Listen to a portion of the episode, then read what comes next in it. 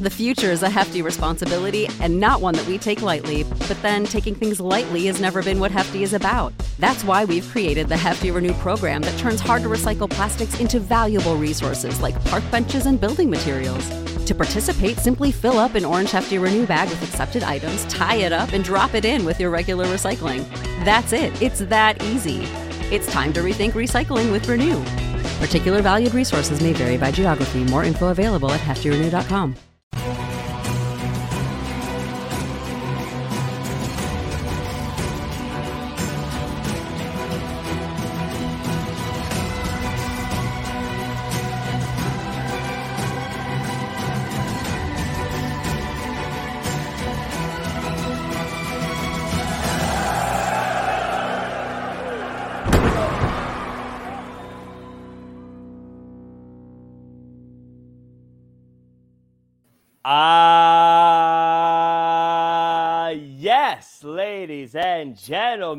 it's Monday. That means it's time for the WWE Raw Wrestling Inc. after show. And have we got a show for you? We've got Akira Tozawa training the next champions. We've got Gunther and Bronson Reed just slapping the heck out of each other, and we have new tag team champions. But before we get into all of that, allow me to introduce the crew. I'm Jack Farmer, being joined by Jimmy Korderas and Mr. Fashion himself, Justin LaBar. Tell us a bit about your star studded weekend.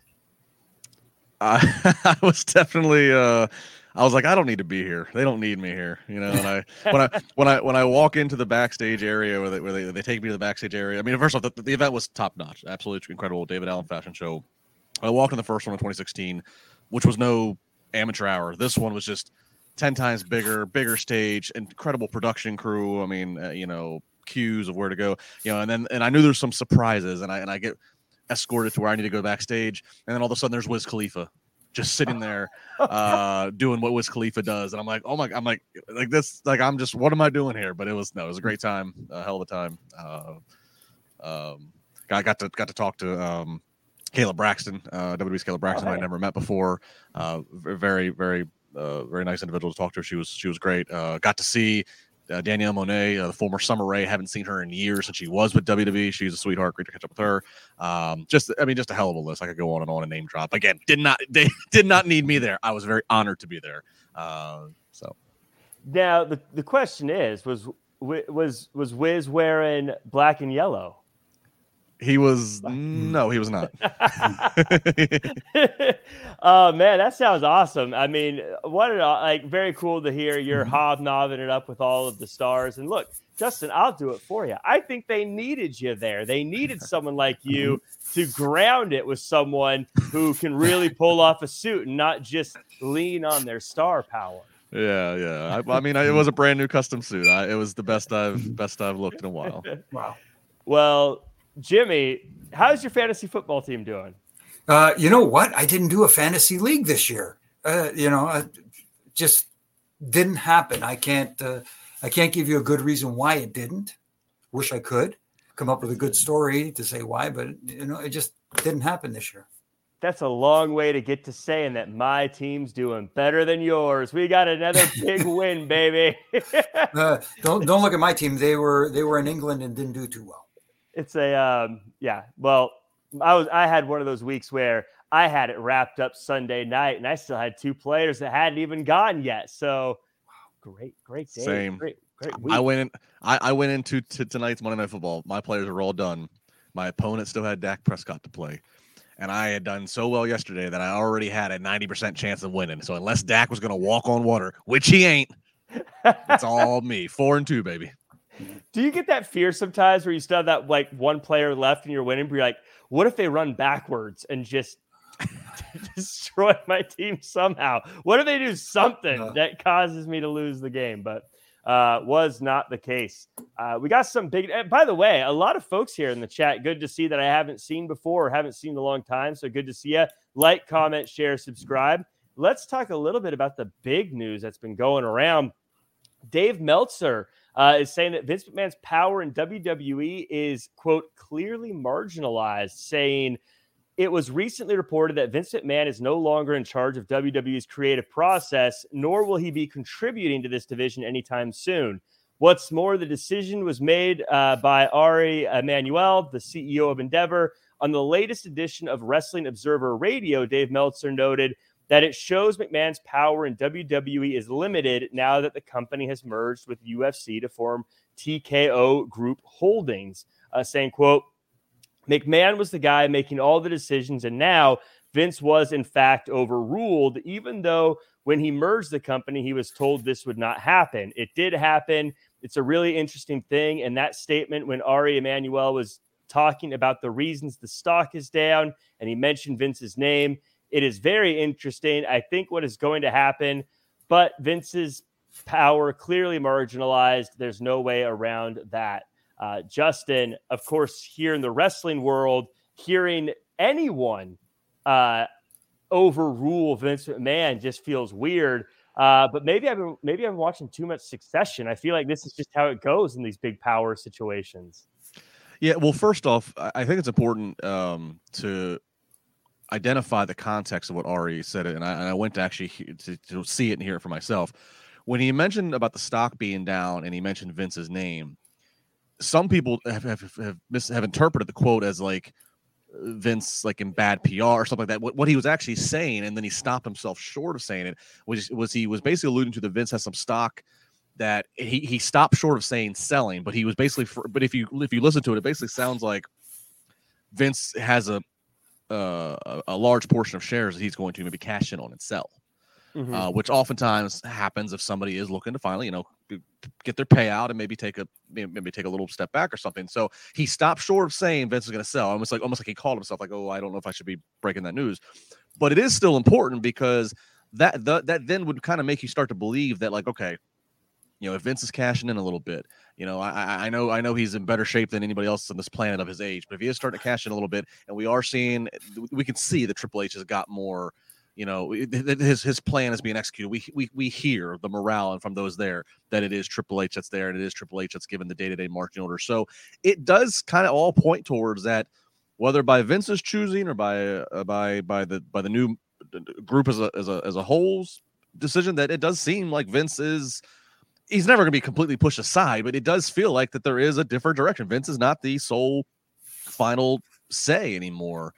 Um, and so look, I, and, and it makes sense if you're seeing good production and you're seeing all these, uh, and I mean production meaning results. If you're seeing good results, which WWE is with all their business right now in terms of how the program is going, if you're seeing and hearing that people's morale is up, and oh by the way, if you're seeing that Triple H, who's 30 years younger than Vince, uh, who you know you, you would want to go in that direction and, and, say, look, we're gonna we're gonna you know if, if we're gonna empower somebody like Triple H and give him this title, we have to let him do his job. We can't, you know, and that's that's I've been learning more and more about this Ari Emanuel guy, and, and from what I'm learning from people about his pre- past business practices, is he's very much all about if you have the job title, you do the job, and there needs to be a clear pecking order, and everybody needs to know that you do the job. We can't have somebody behind closed doors doing puppet strings. So it's a crazy conversation to have, and I'd love to hear Jimmy because Jimmy worked there under Vince, but it does feel like it is a it is a new a new day. Yes, it is. yeah, yeah, Jimmy, I can't wait to hear your thoughts on this situation, Vince McMahon. Again, maybe I've watched too much Succession, but I just I can't get this visual in my head that this is out of my head that this is just Vince finding his time, like a lion in the bushes, just waiting for his chance to take over the whole thing. I, I I'm mm. never counting out Vince McMahon, Jimmy, but uh, what are your thoughts on this whole situation? The idea that maybe Vince isn't part of what we see on TV anymore. No, well, it's very interesting that you know trying to figure this whole thing out with Vince and where he's going and what's the direction. Because knowing the Vince McMahon that I knew when I worked there and the years after when I left, here's a guy who liked to be in control of his product. He wanted to be the voice of the direction they were going. You know, kind of sometimes he would sit back and let others take the lead, but he would always be in control. Like Justin said, I don't want to say puppet strings in entirely, but you know what I mean. He kind of he ran the show. Let's put mm-hmm. it that way. And he also had this aura about him where you know I, I, can understand some talents being a little bit intimidated You know, uh, and like you said, Justin, a guy for his age looking great. I can't wait to see what Billy Gunn looks like when he gets to, to Vince's age. But that's the only guy I could think of. Uh, sorry, went off a little yeah. on a tangent there. But uh, you know, it's it's very interesting. Maybe this is Vince thinking maybe it is time for me to take a step back and let others take the reign and only interject myself when needed because like you said justin the business is from a business perspective they're doing well they're making money. They're making good money right now. And you know these new television deals and everything's in the works. Let vince work behind the scenes on that sort of stuff and do the business aspect. Let others run the in front of camera stuff. And when need be i'm sure vince will make his voice known. Yeah and it's um we got a super chat, by the way, already about this uh, from uh, Sadzilla saying um, Vince getting worked after 100 years of working everyone else is so satisfying. Ari, the new big baby face, push him. Uh, you know, Justin, what you said about everyone doing their own jobs and things like that, I, I think about eh, when you take when you get out of the idea of the wrestling side of it, the whole idea of everyone just do their job makes so much sense in the sense that from Ari's standpoint, he's probably looking at this like if this was the movie industry, I wouldn't have the CEO of uh, Paramount worrying about what a script says. I would be having the CEO of Paramount doing bigger things. Like let the writer worry about the script. That's their job. And when you think of it that way, it feels like, yeah, no duh, Vince shouldn't be involved in creative. That seems so I don't want to say below him, but kind of like he he's got bigger things to worry about. Well, that, that I think it's a great analogy you make about the studio, um, and also I think again, if you have a fresh set of eyes, like you know, like like the guys like Ari and these guys from Endeavor that are coming in, they have this fresh set of eyes, and it's like, well, you know, yes, Vince, you've you've obviously you've you've, you've took this industry to places that never, you know, could have been dreamed of, but then you also go, okay, why is an 80 year old going to be in charge of what's going to be topical to an audience that we're trying to aim for that is decades young. You know, so I, I do think when you have somebody fresh set of eyes coming in, that's not, that's not a rocket science. You know, we've all I think all said that at some point or another in the last ten years. But when you have a fresh set of eyes and you have a fresh set of eyes that have power, like Ari mm-hmm. Emanuel does, uh, to enact that. And I think again too, like I and that that that super chat comment, I don't. It's too early to say if Vince got worked. I understand what that comment meant, meaning like you know Ari sells like this big great thing is happening, and WWE, you know, Vince make a whole lot of money, and then and then turn around and pushing Vince aside and giving the keys fully to Triple H. It's way too early to tell if that's how this is going to ultimately transpire. History. Well, we'll talk about that in a year. We'll see, but I'll just say this: we can't really say Vince got worked. Vince still made a lot of money off of this. So I don't think anybody can be classified as being, you know, if that's getting worked, yeah, work.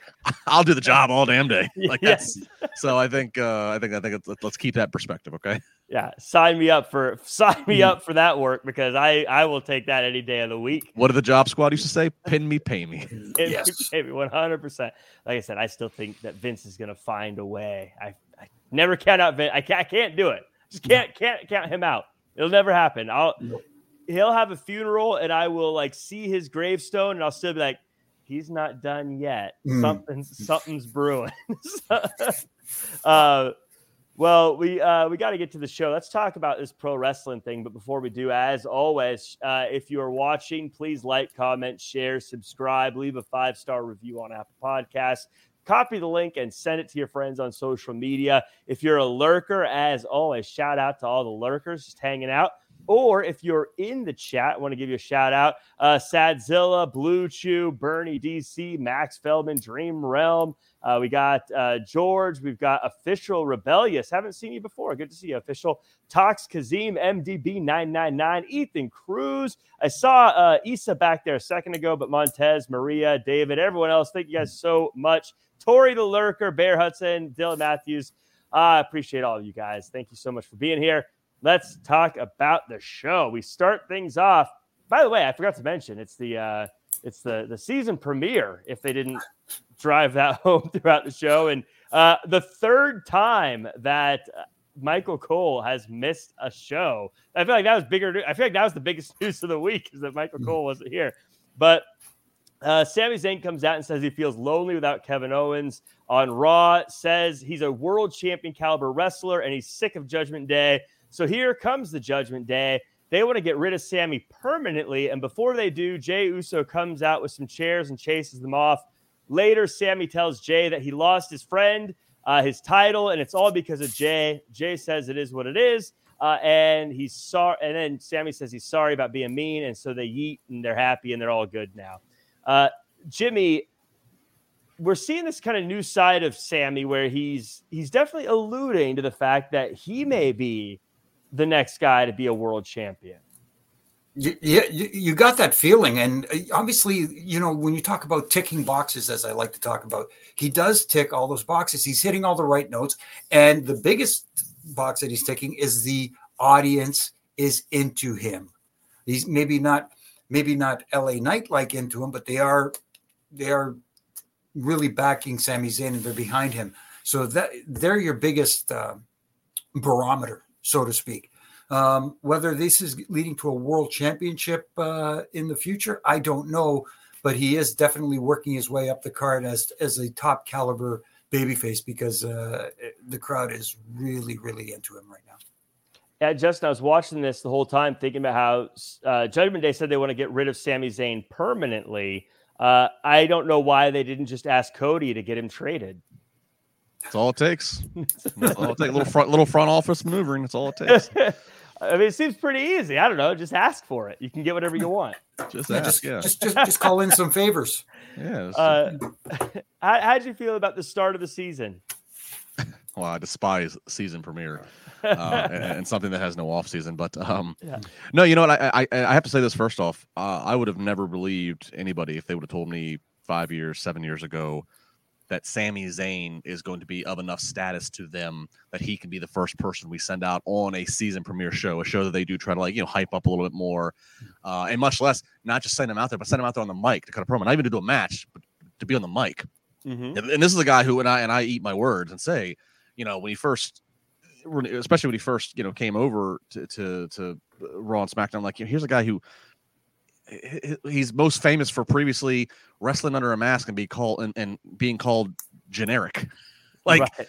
I just I just I just saw him as a very bland guy who was another guy who could, who could work in the ring, do some stuff. But he uh, uh, uh, huge credit to him and what he's been able to do to create to make Sami Zayn a personality, to make it somebody who, when you hear the music, like and, and can come out and, and give me an interesting promo that has emotion and has investment into it. So um, just want to give my, my, my shout out to Sami Zayn. But yeah, overall, I thought this was good. I mean, it, it, it we are, then there is advancement tonight. There is a lot of like, it is starting to get a little more repetitive with, um, the dance that we're doing here of, of, a, of a rotation of characters around Judgment Day. Um, so, but but they did at least deliver on how they finished tonight. It got interesting. Hmm. Yeah, I was actually pretty excited about. Well, I don't know, excited is the word, but I kind of like how they had the tension between Sami and Jey, and then Sami said, "Ah, oh, never mind, I'm just gonna squash it." Because I was kind of thinking, are we gonna do this tension between Sami and Jey again? I feel like this is like a like it's fun, but it also is a little bit like okay, we've seen this for like two years now. The are they friends? Are they not friends? Are they friends? Are they not friends? Um, so I'm kind of glad they said never. We're we're gonna squash that. Move on. Next thing, or at least so it appears. Yes. Um, we get a match, and it's a heck of a match, by the way. I, I should say, by the way, as far as the uh, the new season thing, it kind of bugs me too. I wish they'd at least do some things to change the show up. Like if they were going to do it, like a new set, a new song, a new something, just to make it feel like it's different. One one thing I wish they would change up, and I know uh, I I may have mentioned this before, is yes, I understand you want to entice your audience to come back after a commercial break and by introing the first person of the match. And then they come back from commercial and they go to a backstage segment or a promo segment or something else or a video package before they introduce these the second contestant. You know what? When you come back from break, go to the match. You can put that stuff on in between matches. Mm-hmm. I'm sorry. It just it just I don't understand the logic behind it. You know, having someone sitting in the ring waiting for the other person to come in and it takes them like four or five minutes. Yeah, that kills me. And it's also weird if you're there live and you see the poor person just kind of like mm-hmm. walking around in the ring trying to kill time. Yeah. Um, but uh, speaking, I, um, you're alluding to, of course, Ricochet, who came out uh, first, and then we got a bunch of stuff that we'll talk about in a second. Uh, we get a pre-tape promo from Shinsuke, then we get the match, and it is a big one. We got fighting through the gorilla station, flip it off of uh, guardrails, but it's Shinsuke who gets the win. Jimmy, this is, I love to ask you this kind of question here. Ricochet, he, he didn't get the win, but do you think he did enough in this one to move himself in a positive direction going forward? I wish I could say yes, but I think it's it's a, a step sideways for me. I don't think he, you know, we always talk about getting over without going over. Ricochet, we've been waiting this, for this forever. Uh, it just he just doesn't go over enough. Eventually, you know, getting over without going over runs its course. And mm-hmm. Ricochet needs to go over at some point to continue that momentum. It just feels like he's stagnant right now, at least for me, anyways. Yeah, this was Justin. It was the classic example of a match that I think, as a wrestling fan, like this is great. I mean, this like they're fighting all over the place. They're jumping off of things, hard hitting. Two guys that as fan like wrestling fans seem to be really behind. It ends, and I do just kind of leave myself wondering, well, what's next? I don't know what's next for either of them at this point. Uh, I, I do wonder what is next because you I mean Nakamura gets a win, but um, you know, he just failed several attempts at winning the world title from Seth Rollins. So I, you know, like, yeah, where where where do you go at this point? He beat Ricochet, but everybody beats Ricochet. Look, Ricochet. First off, the compliment I'll give him. You know, I I, I this past weekend I was on TV. I watched Rush Hour for the first time in in years, uh, and all the great things that I watched Jackie Chan do, and probably took ten different takes with the great stunt work. Ricochet looks like he can do it in one take with the way that he runs up the video screen wall and flips, the way they, they got every I mean, no Hollywood here. You got one take to get it right and make it look good. So I'll give that. Ricochet is their ultimate stuntman. That said, that's what he is. He is an amazing must see stuntman, but I think we saw it and we heard it when he had the Logan Paul feud. He just does not talk you. He's somebody again. You want to see what he can do live. You know, I, I think it's. I think when you buy a ticket, you are interested in seeing him do a shooting star press or what's he going to do it off of and that's his appeal and that's his attraction. And I think that WWE's kind of accepted that that's his ceiling. That's where he's at right now. He's a guy we'll put out there. We'll let him do some crazy stunts, and he's going to be a great, great gift and everything like that. But uh, you know, kind of what Jimmy's saying. I don't think that they plan for anything more for him. I don't think they ever plan and see him trying to actually be somebody who can get on the mic and sell a and sell a premium live event match. I think it is all. I think they. I think they kind of tested that with Logan Paul. Here, we're going to try to put this viral match, and I think as we all discussed uh, on this podcast months ago when we were when we were building to that, Logan Paul verbally outshined him. Mm-hmm. And and and I and I, I think that's just kind of that's where Ricochet is. It's, it's hey, it's a great career. I'm sure he's getting paid well. Yeah, you can live that WWE career and be a mid carder who can, you know, steal the show with some viral moments. But uh, I don't think that he's ever going to be a guy that they're building any kind of show or major story around. Yeah, I'm struggling to think of the last big win he had. Um, I think maybe when he was doing that Ricochet or uh, yeah, Ricochet, Shinsuke, Bronson Reed kind of triangle they were doing, but those were all very like people were getting involved and no one got really clean wins there. I can't really remember his last clean win that felt like a a big win. I think you'd probably have to go back to when he was teaming with Braun Strowman, if I'm not mistaken, uh, that he had a, a big win, uh, which is a shame because I think he's likable. But you you guys are right. I just don't know. I don't see him winning any championship anytime soon. And if you're not mm. going to win a championship, it becomes really hard to emotionally invest in in you. And, and, and I always look with Ricochet too. I enjoyed him. Uh, and Jack, I, I, went out to your neck of the woods uh, and saw him when Lucha Underground was still a thing. And and they had him under a mask. He was Prince Puma. And what I loved was they created such a backstory of this Prince Puma character. I think even Konnan was involved, if I remember right. And it's like I wish, I almost wish now in hindsight that WWE would have done something like that. I understand they don't like to put guys like him under a mask because they like facial expressions. You know, Rey Mysterio is a, is a, is a, is, a, is an exception to the rule. Uh, they like guys being able to show their face and be marketable. So I get that they didn't wouldn't want to have him do something like that, but I still think that uh, now looking how things are and, and where he is positioned, I, I wish that we could have created another a, a, a, different character for him to portray and, and have more backstory and that might have um might have complemented the high flying stuff even more rather than him just being a high flying stuntman. Something that friend of the show dylan matthews uh, has said a few times in the chat is that it's time to turn ricochet heel justin. Do you think that that's the right move or do you think that he's just someone who's too lovable? I, well, I, I think his style doesn't lend it to being a heel. You know, all, a lot of the moves he does are are, are pop eliciting moves, and I think you'd have to tone that. I, I think I think if he's working in the ring of the babyface, the babyface would almost be like, all right, tone that down a little bit. You're making this harder, and I then you try to tell me what what what kind of actions or words is he going to do that's going to make me? I I think it's going to come off even more of a struggle. I think it's going to come off as him playing bad guy wrestler.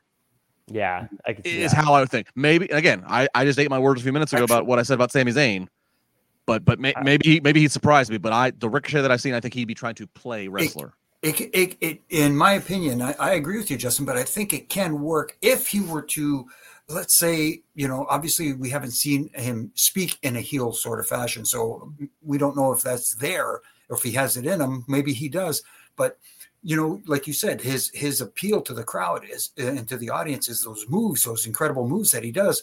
What if he's you know got someone set up for one, looks like he's about to perform it, and goes, nah, and just does a simple stomp or a, a, a, you know what, a punch and kick, and just refuses eye gouge, to do, refuses to do the incredible stuff that that people want to see from him. I don't know if that's maybe a, direction to go an eye gouge from the top rope. Just jumps down with his finger and poke, pokes yeah. him in the eye. Yeah. That's the kind of stuff, honestly, that I would expect if AEW ever wants to turn Orange Cassidy heel. you know? Wow. Yeah. Except he would just like fall off the top rope with his fingers out.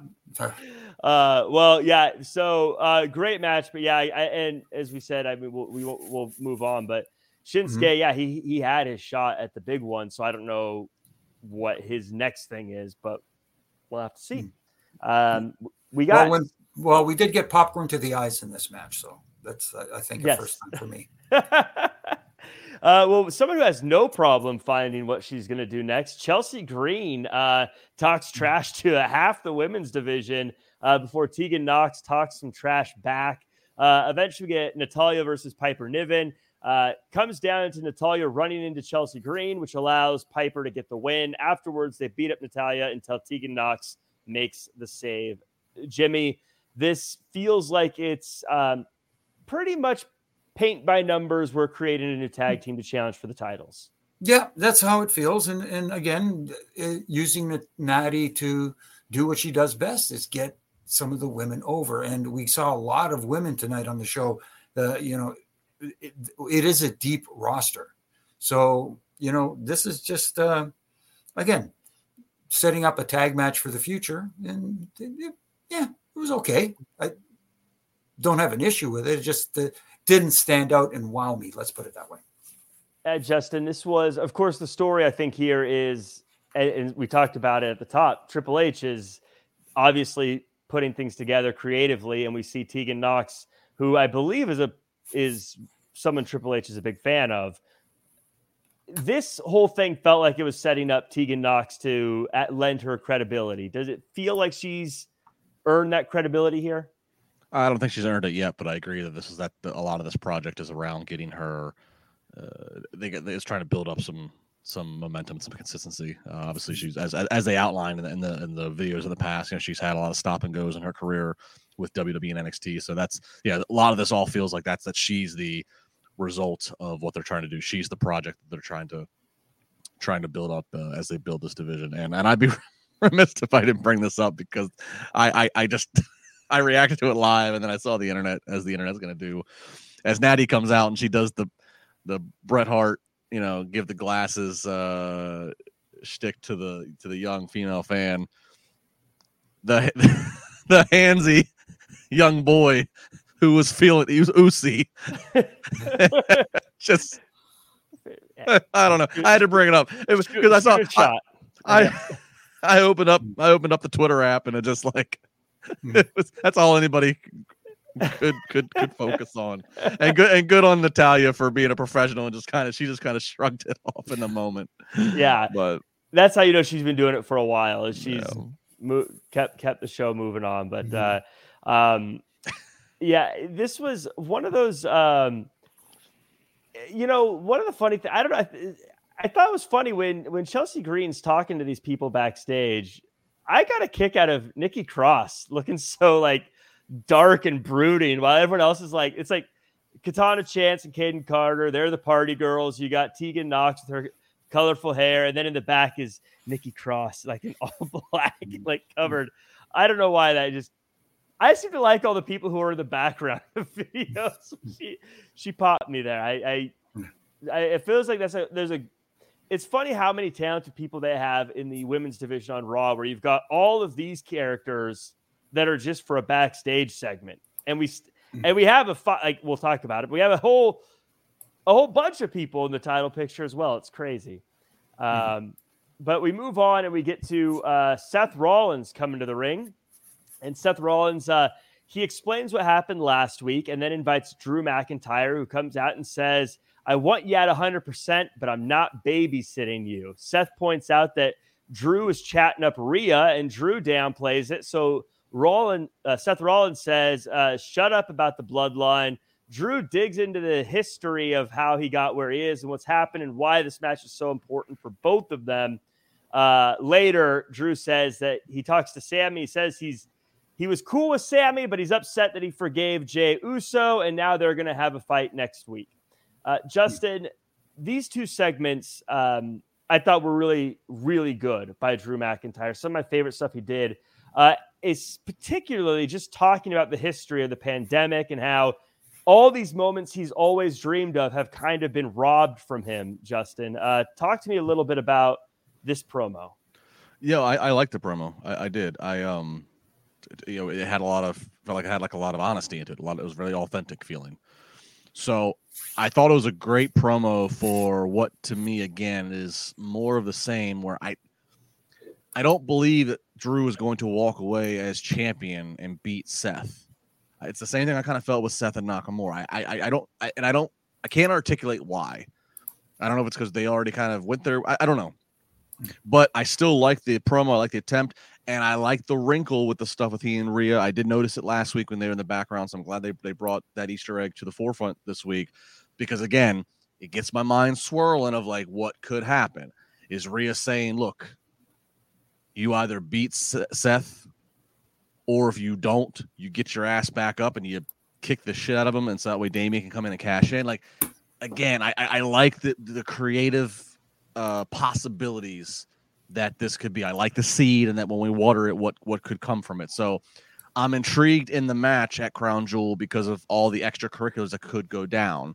I don't think Drew's going to be going into Survivor Series as the champion on Monday night, but that doesn't mean you still don't put your best foot forward and trying to give me the best Drew McIntyre presentation as you can. And and again, back to what you said, I thought the promo was that tonight.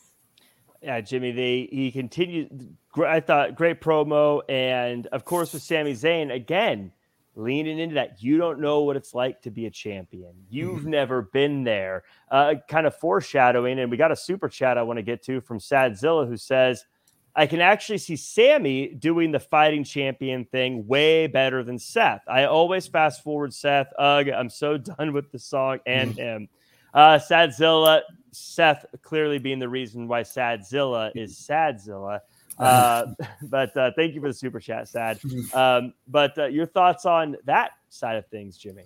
No, I think uh, you know he's in the minority. Let's put it that way, because Seth is hugely over right now, and one of the things is that they the crowd loves to chant his music and and going to this situation with him and Drew this is maybe the best I've heard Drew on the microphone since he's been in the WWE uh, this is like like you said Justin it, it, sounded authentic it sounded real it almost it felt like he's giving a little peek behind the curtain kind of thing little little things he said during the promo like this is a your 53rd uh, re, uh, what, what did he reinvent reinvent re- yourself for the 53rd time? The third time is something like that. Yeah. So, you know, just little things like that, you know, to make people go, Ooh, he went there. I can't believe he went there. You know, it's it's it almost feels like he's supposed to be the heel in this, but at the same time, you're kind of going, How could he be the heel when he's speaking the truth? You know, that, that's how it feels here. So it's interesting where this is leading and also with the Sami situation too, uh, and the little Easter egg, like you said, there's a lot of possibilities here. There's seeds have been planted. Let's see which ones get watered. Uh, it was uh, I, I, just I feel like this this Drew thing. It reminds me of uh, another wrestling uh, pundit. I'll say uh, Simon Miller has this had this bit where he would always talk about people don't talk like that, and he would he would show clips of pro wrestling promos and things people say that we we just assume is okay in pro wrestling promos, but he would make fun of how that's not how people actually talk. And I think Drew, when he was his super good guy, would do a lot of that. He would say things that normal people don't really say, where this promo was very much how people talk. And it really reiterated how, to me, like I was like, yeah, I finally got to beat Brock Lesnar in the main event of WrestleMania. No one was there. I finally got to ha- have a title match in front of my home crowd and it was stolen from me and all this other stuff. And you really started to realize just how, like, yeah, he has had his his time stolen. And Seth Rollins is kind of in trouble if he loses. It feel like that's exactly what makes me want to feel like I have to see this matchup because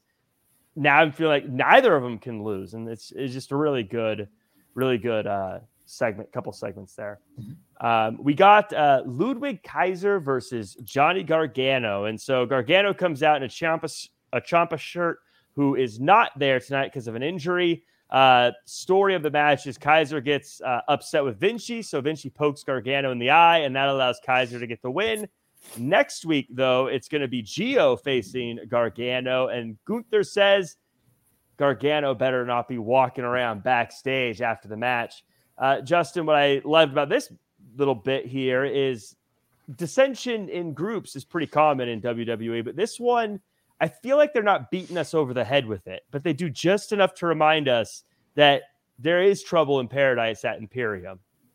Yeah, they've been slow playing it. It's been, as we talked about, it's been one that they kind of keep revisiting every now and again. You know, again, another another another seed to water kind of analogy of when they want to go back to it. You know, I like what they did tonight. You know, so yeah, Ciampa is not there because he's not medically clear because of the attack that Imperium put on one the week before. So it's it's two on one absolutely Kaiser should get the victory in this situation. He does because you know he has Vinci on the outside, and so I like the fact that Vinci is kind of the you know Vinci with the little the little eye poke and, and cheat. It's because of Vinci that Kaiser pulls it off, or at least in part. But yet Vinci still has the pressure on him to also then do the same quality performance and beat Gargano next week. And if I'm on a fantasy book, if I have the pencil, I'm going to guess Ciampa will be around next week. He will be cleared, so he will be present. So it will not be a two on one advantage. It'll be equal playing field. And Vinci's probably going to come up short because he's not going to have the same luxury that Kaiser had the week prior, and it's going to create more strife. So I like this because this is this is good. I like the fact that you have the empire that Gunther is running, and he is still untouchable, which we'll get to in a minute. But yet, the foundation underneath of him is starting to crumble. Uh, Jimmy, the the thing about Kaiser, I, am such a huge Kaiser fan, and I, he just had a picture perfect moment right at the very end of all this where he looks at Vinci and just the look on his face, he's like, "No pressure." No pressure.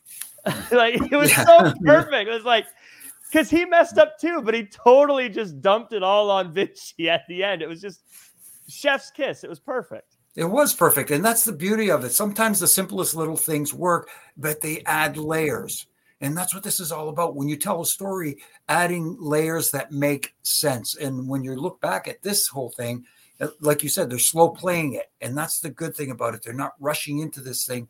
And the fact that, you know, Gunther may have an issue with Vinci, and we'll see what happens, uh, you know, next week. And again, it's making you want to tune in next week to see where this leads. And that's the main goal.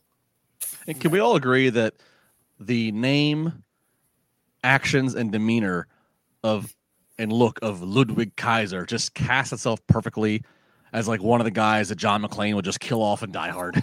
Mm-hmm. Yes, yes, yeah. he he is so perfect villain. He is. Yes. You Hollywood couldn't cast a better villain than Ludwig Kaiser. Just everything about him is just it's great. Like if this were if this were 15 if this were 15 years ago, Vince would have him in the Marine. John Cena would have been shooting him dead in the Marine. Yes, yes. It's a I mean, because he's one of those guys. I love characters where if someone never watched wrestling and he walks out and says nothing, you're like, oh yeah, he's a bad guy. I don't I don't like him. He's it's great. Um, so we got Becky Lynch walking around with the NXT title, and Indi Hartwell wants a shot at the title. So Becky Lynch says she's going to make it happen. Uh, she also runs into Rhea Ripley, who has a brief stare down moment. Uh, later, Becky makes it official with Pearce, the match with Hartwell. So Xia Li says she wants a shot at the title. And Becky Lynch again says, just name a time and place. And so Xia says, okay, I will eventually. But then we get the stare down between Becky Lynch and Jade Cargill. Justin, couple stare downs happened uh, with Becky Lynch. Which one was the biggest? Well, you know, I, that's a great that's a great question. I mean, from from current context to the audience, I, I think I think the mass audience is probably going to say you would say the Rhea because of who Rhea is and who Becky is. Mm-hmm. But I think for those, you know, who are more in the know of, and who know who Jade Cargill is, um, that you know sends off all kinds of you know. So I, so I mean, it's a great, great, it's a great question. It's a great problem to have. Mm-hmm. Which feud do we go to first? you know, which, which, one do we want to cash into the bank first? you yeah. know, it's a great problem to have. mm-hmm. Yeah, that is a when you're at the bank and you got two big checks you got to yeah. hand over to the teller. Mm-hmm. Which one do I cash right. out? That is it's question. Christmas time. Grandma on this side of the family sent you this check. Grandma, oh, which one do I want to cash for? I mean, it's it's a great problem to have. No, look is. at me. Look at us talk about tellers and banks. So many of our viewers and listeners are probably like, "What's a teller? What? Who does, who does yeah. that? What's a check?" What's oh, uh, I guarantee half of our audience has no idea how to fill out a deposit slip. no, oh probably not. yeah. uh, but uh, but Jimmy, uh, this was. I mean, eh, Becky Lynch is just eh, one of the things that makes her great is that you see her interact with a few people here and you're already fantasy booking WrestleMania main events. Like that's right. that's crazy to me. I mean, because other times most people, and I, I, know I'm critical of Becky Lynch a lot on this program, but I gotta I gotta say it. Whenever she's face to face with someone, like that's a WrestleMania main event.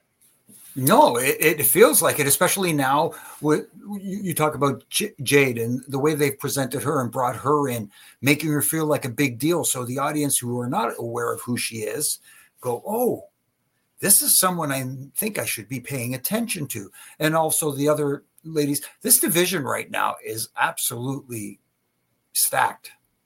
So yeah. there, like we said, this is a good problem to have. Who do we who do we pair up Becky with next? But you have that stare down with with Rhea as well, and that's a match that you could put off for a little while, especially if there's talk about maybe unifying the championships again. I don't know if that's that something they want to do. But if if it is in their future down the line, maybe that's something they they could revisit. But uh, again, uh, good problem to have. You know, secular belt. Uh, it's not super chat, but I'm going to call it anyways because I, I, I like this idea here. Uh, saying two opposing Survivor Series teams should try to recruit Jade and maybe make that the story of which team can get Jade onto their side. I think that'd be an interesting. I, either the blue hand muffs or, or whatever that's called, or, yeah. or red one. It'll depend what goes better with the outfit. I, I, I, do, I do like that uh, because it's a situation. Obviously, it, it, it presents to the audience that Jade's important. If if if, if a crew of her peers are fighting to recruit her, so for the, the GMs. Audience, the new GMs and the GMs. So to you know to the audience that doesn't know who she is, and that there are look there are more people that watch WWE than there are AEW. So that means there's a gap of people who don't know who Jade Cargill is. Hmm. They, they they keep seeing her pop up, so they're probably starting to get the idea of oh this is some big deal. But I like that I like that thought, and uh, and then again, Jade, who you know the thing that she needs the most is more reps. Putting her in a Survivor Series style match can protect her, so her first showing in the ring isn't all on her uh, and her opponent. So I, I, actually I like that. I think that's a you know, and the Chicago crowd's gonna know who she is, so they'll they'll probably be reacting. Uh, yeah, so that's a that's a that's a good idea. Hmm. You know, if they do the war games thing, both teams could think that they have her on her side, and then she's the last one to enter, and you don't really know until she starts attacking somebody. Hmm. Uh, that could be a, hmm. a fun little thing there. I, I would have said hold off and let her be somebody who enters the Rumble, but the fact that they immediately went to having her show up in all three brands, I don't think they can draw that out to the end of January. So I think I think back to that chat, I think you almost have to introduce her at Survivor Series because I it's like I think you might get you might start to aggravate the audience if you keep having her appear each week, but she doesn't do anything Do until anything. Rumble. I think that might you might shoot yourself in the foot. So yeah, I think Survivor Series at this point probably is the timeline. Mm-hmm. like that Lacey Evans situation they had a while back, where she would just mm. walk out to the ring and then do nothing uh, for a long time. But uh, yeah, the women's division is crazy stacked on Raw, and in fact, uh, we get a, a quick backstage segment with Judgment Day. They're talking about tension, and there's a little tension with Rhea uh, handling business on her own for Judgment Day, uh, but they dismiss that. We get Rhea Ripley versus Shayna Baszler, and it's a good one up until Nia Jax makes her way down to the ring, and everything gets thrown out as Raquel Rodriguez comes in, and Zoe Stark. The match gets thrown out, and the brawl continues until Zoe Stark is the last one standing. Uh, we later get a Miz interview that's interrupted by Nia Jax saying that she does the squashing on Raw. And then later, Rhea Ripley, she wants order in the division, so she's getting a fatal five way at Crown Jewel. Uh, Jimmy, Hmm. I I think we said we talked about last week. This is just the like this is a tough women's division. I mean, I, I mean, there's like the top 10 names are all just killers. hmm Like this is the most stacked it's been. Uh, you can argue ever, because even Yeah. back in the Attitude Era, you know there were there were several ladies who, can go, but no, this one here is you've you've got uh, what's the five? Rhea, Shayna, Raquel, Starks, and Nia. I think is the five way, right? Yeah. Those are the five. You can make a case for either, any one of them emerging from this match with the title belt. You can make an argument for any of them.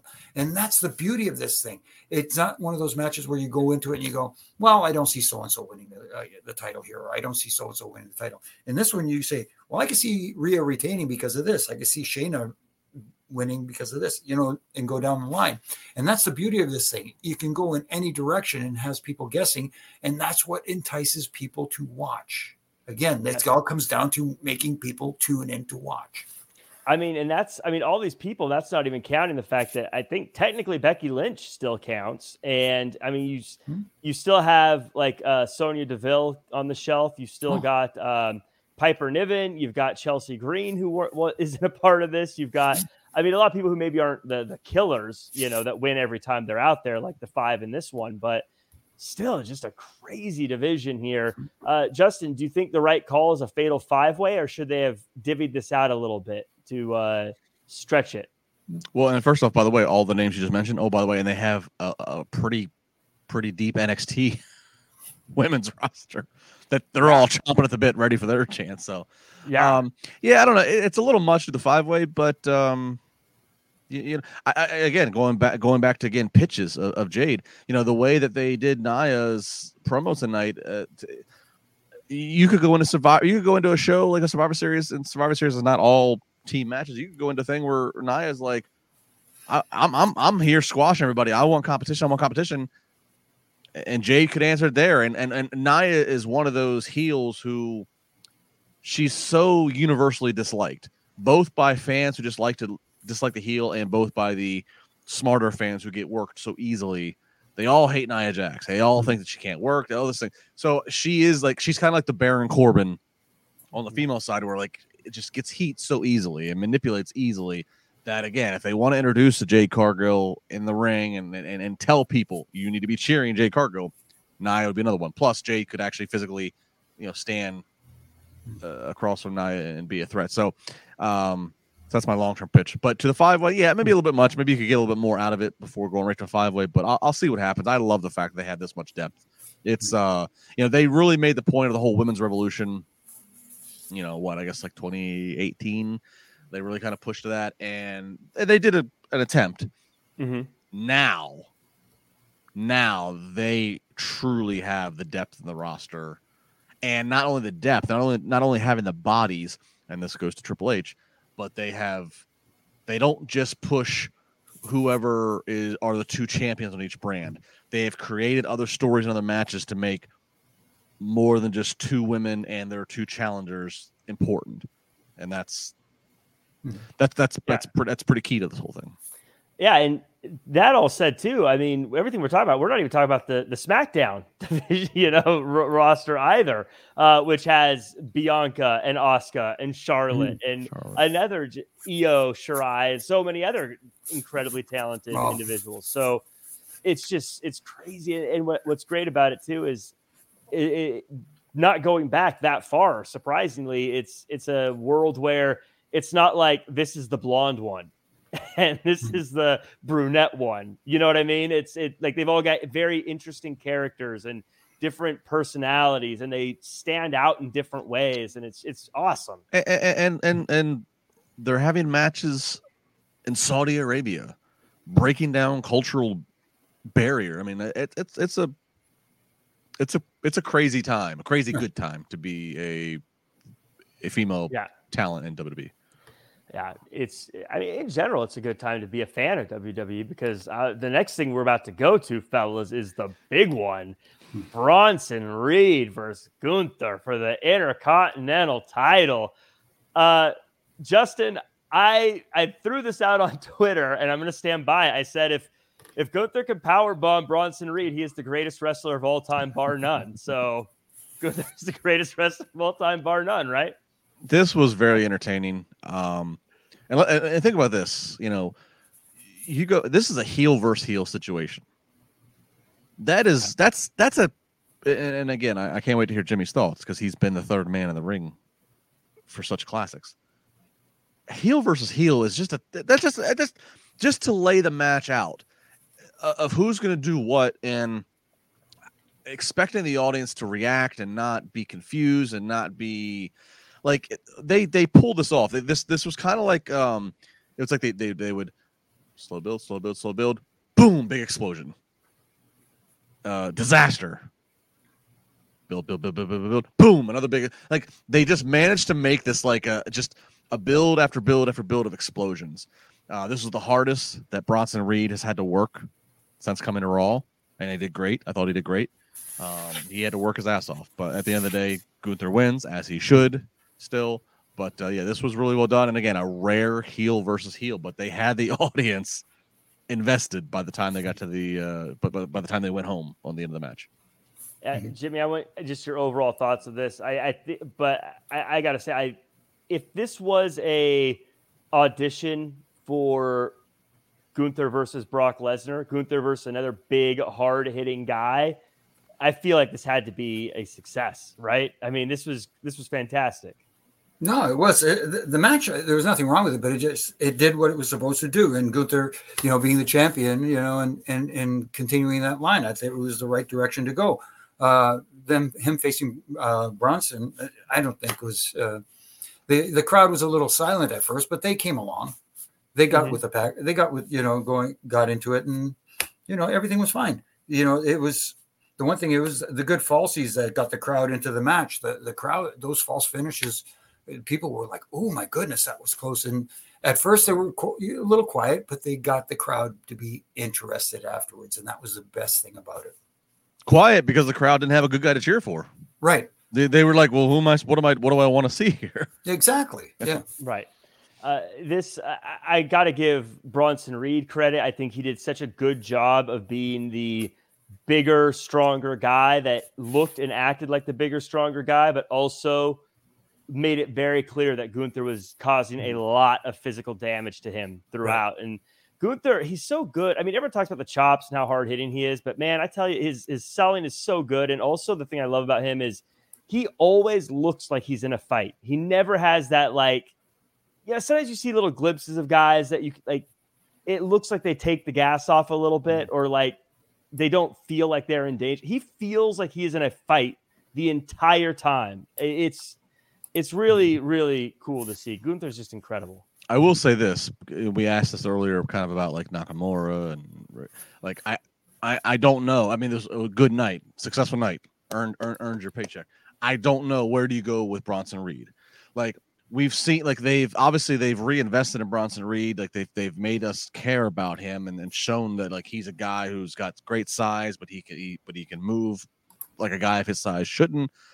But okay, he just fell short of a of a very well advertised and promoted intercontinental title match.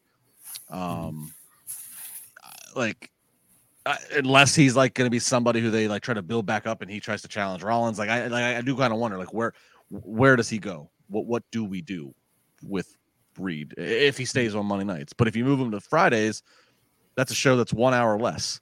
That's a show that like the Bloodline can occupy forty five minutes of the of, of the show, and rightfully so. And it's like, it's like where, like, so I do wonder, like, where does Bronson Reed? Where, what does he go from here? Yeah, he's kind of there's not really a lot of stuff for him, I guess, Mm-hmm. right You now. know what I mean? And he, he doesn't strike. You know, he's not a guy that like Judgment Day doesn't need an enforcer or mercenary. Um, Imperium doesn't like. I mean, like I don't like he can't. You can't like, like latch him on with somebody. Like I don't. You know, like unless like unless like the Miz is like I've been so disrespected. I need a bodyguard. Right. But that usually doesn't end well because you end up just taking frontline bullets. Right. Hmm. I mean, unless he does a face turn and goes against Judgment Day, but I feel like you can't say that about everybody. Yeah, like that's, that's- that's- Yeah. So that that that is my. That, I, I'm curious to where he goes from here Mhm. on at this point now. Yeah. Um, we move on and we get a backstage segment with Akira Tozawa helping the entire tag team division get ready to become championship level teams. Uh, and after a battle cry, both Alpha Academy and New Day confess that Akira Tozawa has the best hips in the biz. Uh, I feel like that's an accurate summary, right, Jimmy? I yeah. I mean, what can you say more than that? At least they're giving them something. Uh, you know, it's it it it was a little bit uh, more haha than anything, but uh, you know, sometimes you need those little haha moments. I, uh, Justin, I don't know why. I, I feel like Akira Tozawa is featured just for me. Like- I think he is because I'll tell you this: uh, one of our uh, one of our loyal regular uh, friends of the show, uh, uh, uh, Bernie, right there, Bernie DC. Bernie actually reached out to me and messaged me and was like, "Do you think Jack Farmer would be Akira Tozawa as he appeared tonight?" And I was like, "Oh yes, he would do it for Halloween. Jack would totally do that for Halloween. with my little with my little workout gear, Oh, going yeah. side to He would totally do it. He was- Totally." I absolutely. So you're would. so you're on people's minds, and they see Akira Tozawa, they think Jack Farmer. I, every time he shows up, I'm like, yeah, my guy. One of these days, he's gonna get a big win. I mean, he did beat the Miz fairly recently, but one of these days, he's gonna get a big win, and I'm gonna celebrate I- like I won the Super Bowl. I I can't. I- hope he does something. Like I hope he eliminates somebody monumental in the Rumble, so I can then like text you and like FaceTime you and see you in all your glory, or or like I want to like I want to like meet the dude so I can like convey your love and fandom for him. Like I, I just I feel that like it needs to, justice needs to be served in the sense of like you have been driving this bandwagon so earnestly, this bandwagon that's so light.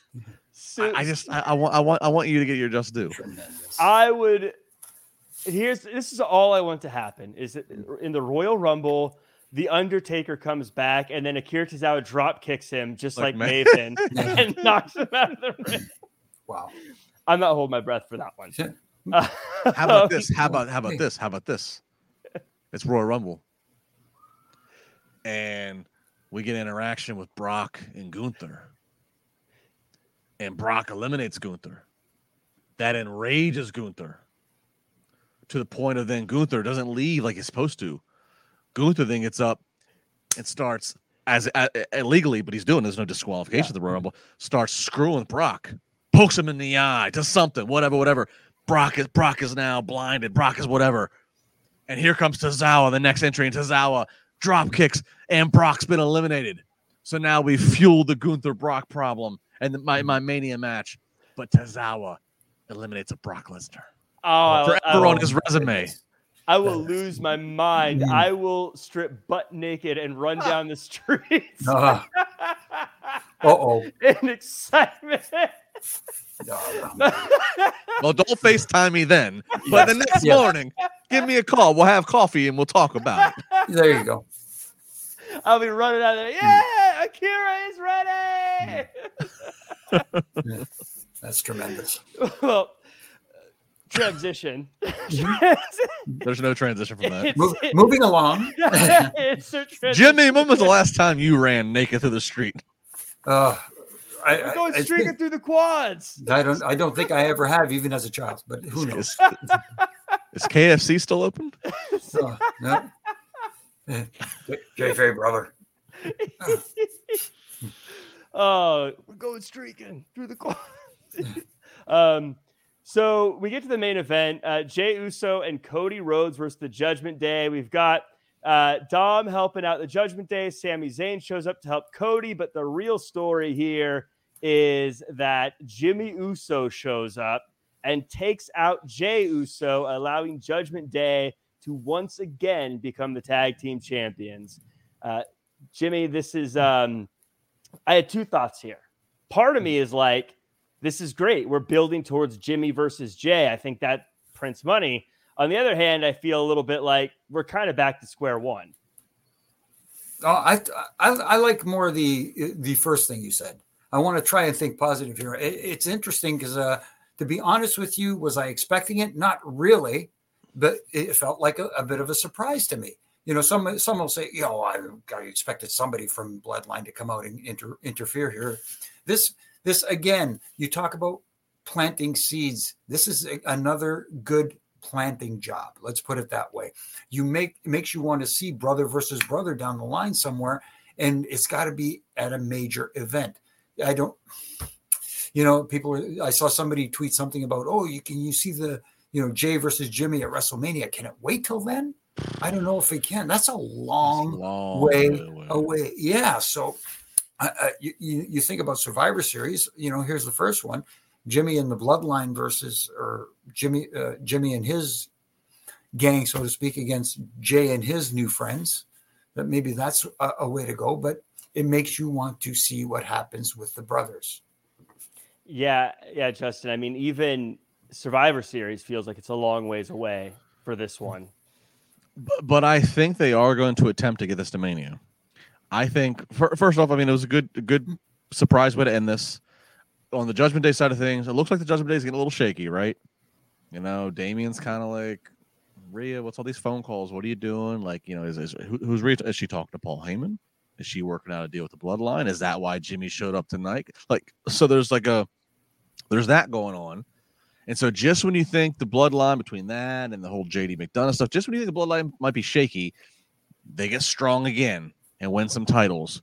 So it's kind of like the last rise up before they might truly get brought down, right? So I like that aspect. Uh, I also didn't. I mean, Cody versus Jey. That, I, that wasn't something I wanted to see for months on, and as them as champions. So I, am happy to kind of see them drop the titles. The the, the Jey versus Jimmy. It's kind of like okay.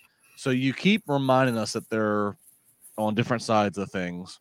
Like Jimmy said, maybe you get to Survivor Series, they're on opposite sides there. You can kind of get to Rumble probably pretty gracefully. You know, you can easily strategically place them at Rumble at at, at, at, at, at odds with each other. One of them eliminates the other, whatever. And then you get to Mania. So I mean, it could be done because probably because there's enough other cast members all around this. Mm-hmm. And because it stretches over both Raw and SmackDown. So there's so many other people involved in this you probably could get this to go to Raw or to Mania. I think about this time last year. I mean, they they wanted Dom versus Rey at Mania, and they managed to stretch it by putting them on separate brands, and they kept them apart for a while. So like, it can be done if that's what you want, and especially if this year's Mania truly is about like, is this the end of the bloodline?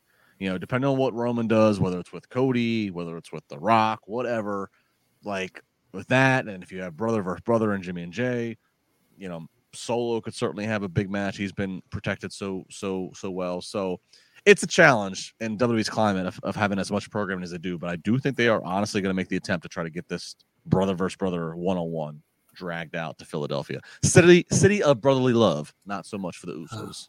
Oh, that'll be it. Such mm-hmm. a you're yeah. They're they're dragging us out to WrestleMania mm-hmm. just for that. Just, just yeah. for that connection. It's yeah. marketing, pal. the most tremendous WrestleMania of all time. Not mm. stupendous or whatever mm. next next mm. next word. Uh, yeah, I mean, I, I do I like the idea of brother versus brother, uh, and just when you phrase like that, you're right. I wasn't super pumped about Jey and Cody as champions. I guess it just felt like, oh, this is what we had a few weeks ago. But you're mm-hmm. right; it is a better situation overall. So I, it is a good thing. I guess I just I don't know. I don't know what I expected from.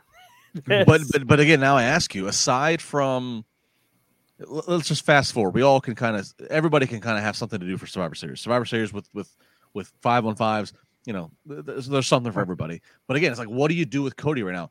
Do you stall until we get back around to Rumble where Cody's got to win Rumble again? Like it's like wh- where we now? Where where where's Cody? I mean, mm-hmm. he's not going to go backwards. He's not going to go ch- challenge Gunther, is he? like, Right. So it's like again, even though Gunther and the IC title are more important than it's ever been in 35 years, but like that's the other thing. It's like, all right, well, what the hell's Cody do now? Right. Right. No, no, that's that's that's a, a, a very big concern right now because you know you talk about others too, and you know you, the story hasn't finished yet. He hasn't, you know, gotten to where he's supposed to be, or or we projected him to go, and and you know the the whole thing of uh, you know him and Roman Reigns they had that face to face, so they're again hinting that that isn't over with either. So it, it- it's curious to see where this goes and and when. My fantasy book for Cody between now and whatever he does at Mania is he kind of says such. He says, "I need to get back to finishing the story. I've done all my, I've, I've, I've the, uh, buried all my demons from the past. I need to get this world title." And then all of a sudden, that music hits, and with my pen here, Randy Orton returns. Ooh. We keep hearing that Orton's been trained at the Performance Center. He's Hmm. getting closer to coming back. Maybe he's insisted on coming back, even though his back maybe not the best. Randy Orton comes back and goes, "Oh, you've buried all of your past. Let's talk about the past. Wow. Oh, that'll be so If you're gonna finish your story, you got to get through your first Mr. Miyagi, your first sensei. Wow. Ooh, I like that. I like that, I, and I think that's a good place to to end it for today. I think that's I. I, I just I like the idea of Randy Orton coming back. That's a that's a Yeah. good one. So we're gonna Mhm. wrap it up there. Everyone in the chat, let us know what you thought overall of the show. And uh, before we go, as always, Jimmy, where can the world find you online, and what did you think of the show? First of all, I thought the show was solid. You know, it had its it, it had its moments that were really good and other moments where you went, hmm. but still, overall, I thought it was a solid show. Heading into the uh, um, the next PLE, I almost called it a pay per view, but uh, you know. And uh, as far as far as working catch catch myself, obviously here on Monday nights after Raw, Wednesdays after Dynamite with Justin and Issa, and you know. Uh, I'll be back on the Roughing It Up podcast this week with my good brother in stripes, uh, Brian Hebner, and uh, RJ, you know, running the ship for us. And of course, on all my social media accounts where I'm doing my riff and rants, where, as I always like to say, from from Monday to Wednesday, I don't critique to tear down, but to help tighten screws that I think need tighten. Back back to the grindstone, Jimmy, doing his roughing it up podcast again. Uh, Justin, now that you're done being a, a fashion model, let us know where the world can find you online, what you thought of the show, and hit us with a little blue steel before uh, we're done. Show was good, uh, and again, you know, Raw's three hours, but we don't talk lately. We haven't been talking about that. Used to be we talk about oh three hours, but I mean eh, it's long. It's th- it's three hours. Three hours is long for anything, but it's they, they I think they're they're trying their best to make the most, and I think that's where we get into some of the formatting things that we were kind of critiquing earlier. I think that's why we get some of the it's awkward for the live audience. I think that's why. I think it's their way of getting the three hours to keep flowing. But uh, whatever, whole the topic. But overall, pretty good Raw. Um, you know, we're building a crown jewel. Uh, at Justin LaBar here on Mondays, as Jimmy said on Wednesdays with with he and Issa. Every Friday morning, myself, Dave LaGreca, Thunder Rosa spar with LaBar on Busted Open channel 156. I haven't said this to anything. I haven't said this to anybody yet, not even to YouTube privately. But keep tuning in to me on Busted Open. There might be some more news coming down the pike Ooh. of more LaBar from more Busted Open. So Oh. keep supporting that venture because Hmm. I hear there's been a seed planted. Interesting. Now, now Trying to get Justin more LaBar, Justin LaBar, you're not the kind of person to make uh, frivolous comments Mm. like that. No. So this is Mhm. this has got to be something good. Everyone, make Mm. sure to check that out. That's going to be spicy. So I'm not, Uh, no, no, no news coming this week. I'm just saying, start tuning into Fridays because if you Mhm. like the sound of LaBar on Busted Open, Hmm. maybe that's for you. I everyone check it out. I think that I Yeah. good stuff's co- well, I don't know. I don't know what's coming. I'm just assuming you, you don't say stuff like that unless you have something. Just you're not the guy that goes, I gotta, I got something, and then nothing happens. So I think everyone Right. should tune in. Uh, you can find me at Real Jack Farmer across all social media, doing doing nothing really. but chatting. Uh, thank you guys, everyone who's in the chat with us, whether you're a lurker or whether you're live, uh, Mm-hmm. hanging out with us. Dream Realm, Bernie, Dylan, Ricky, Baby Ice, uh, Kayla Jack- Demons. I'm sorry, Jack. Please, we have to we have to let the live crowd get this. Please pull up your Twitter. Oh no. Please pull up your Twitter. Oh Dylan, no. Dylan Matthews did it again. Mm. Pull up your Twitter, please. Oh, oh no. Oh my goodness. Oh, Let me let me see if I get Everybody go follow at Dylan Dylan. Everybody go follow at Dylan. Go follow at Dylan Matthews 91 if you're on the audio only feed.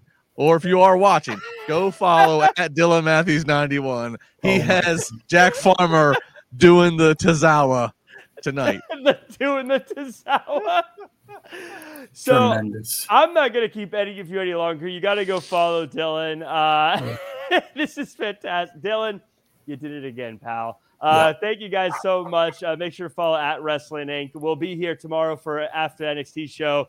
Uh, we'll see you guys next time. Go check out Twitter and at Dylan Matthews 91. Doing the cha cha slide. Look at you.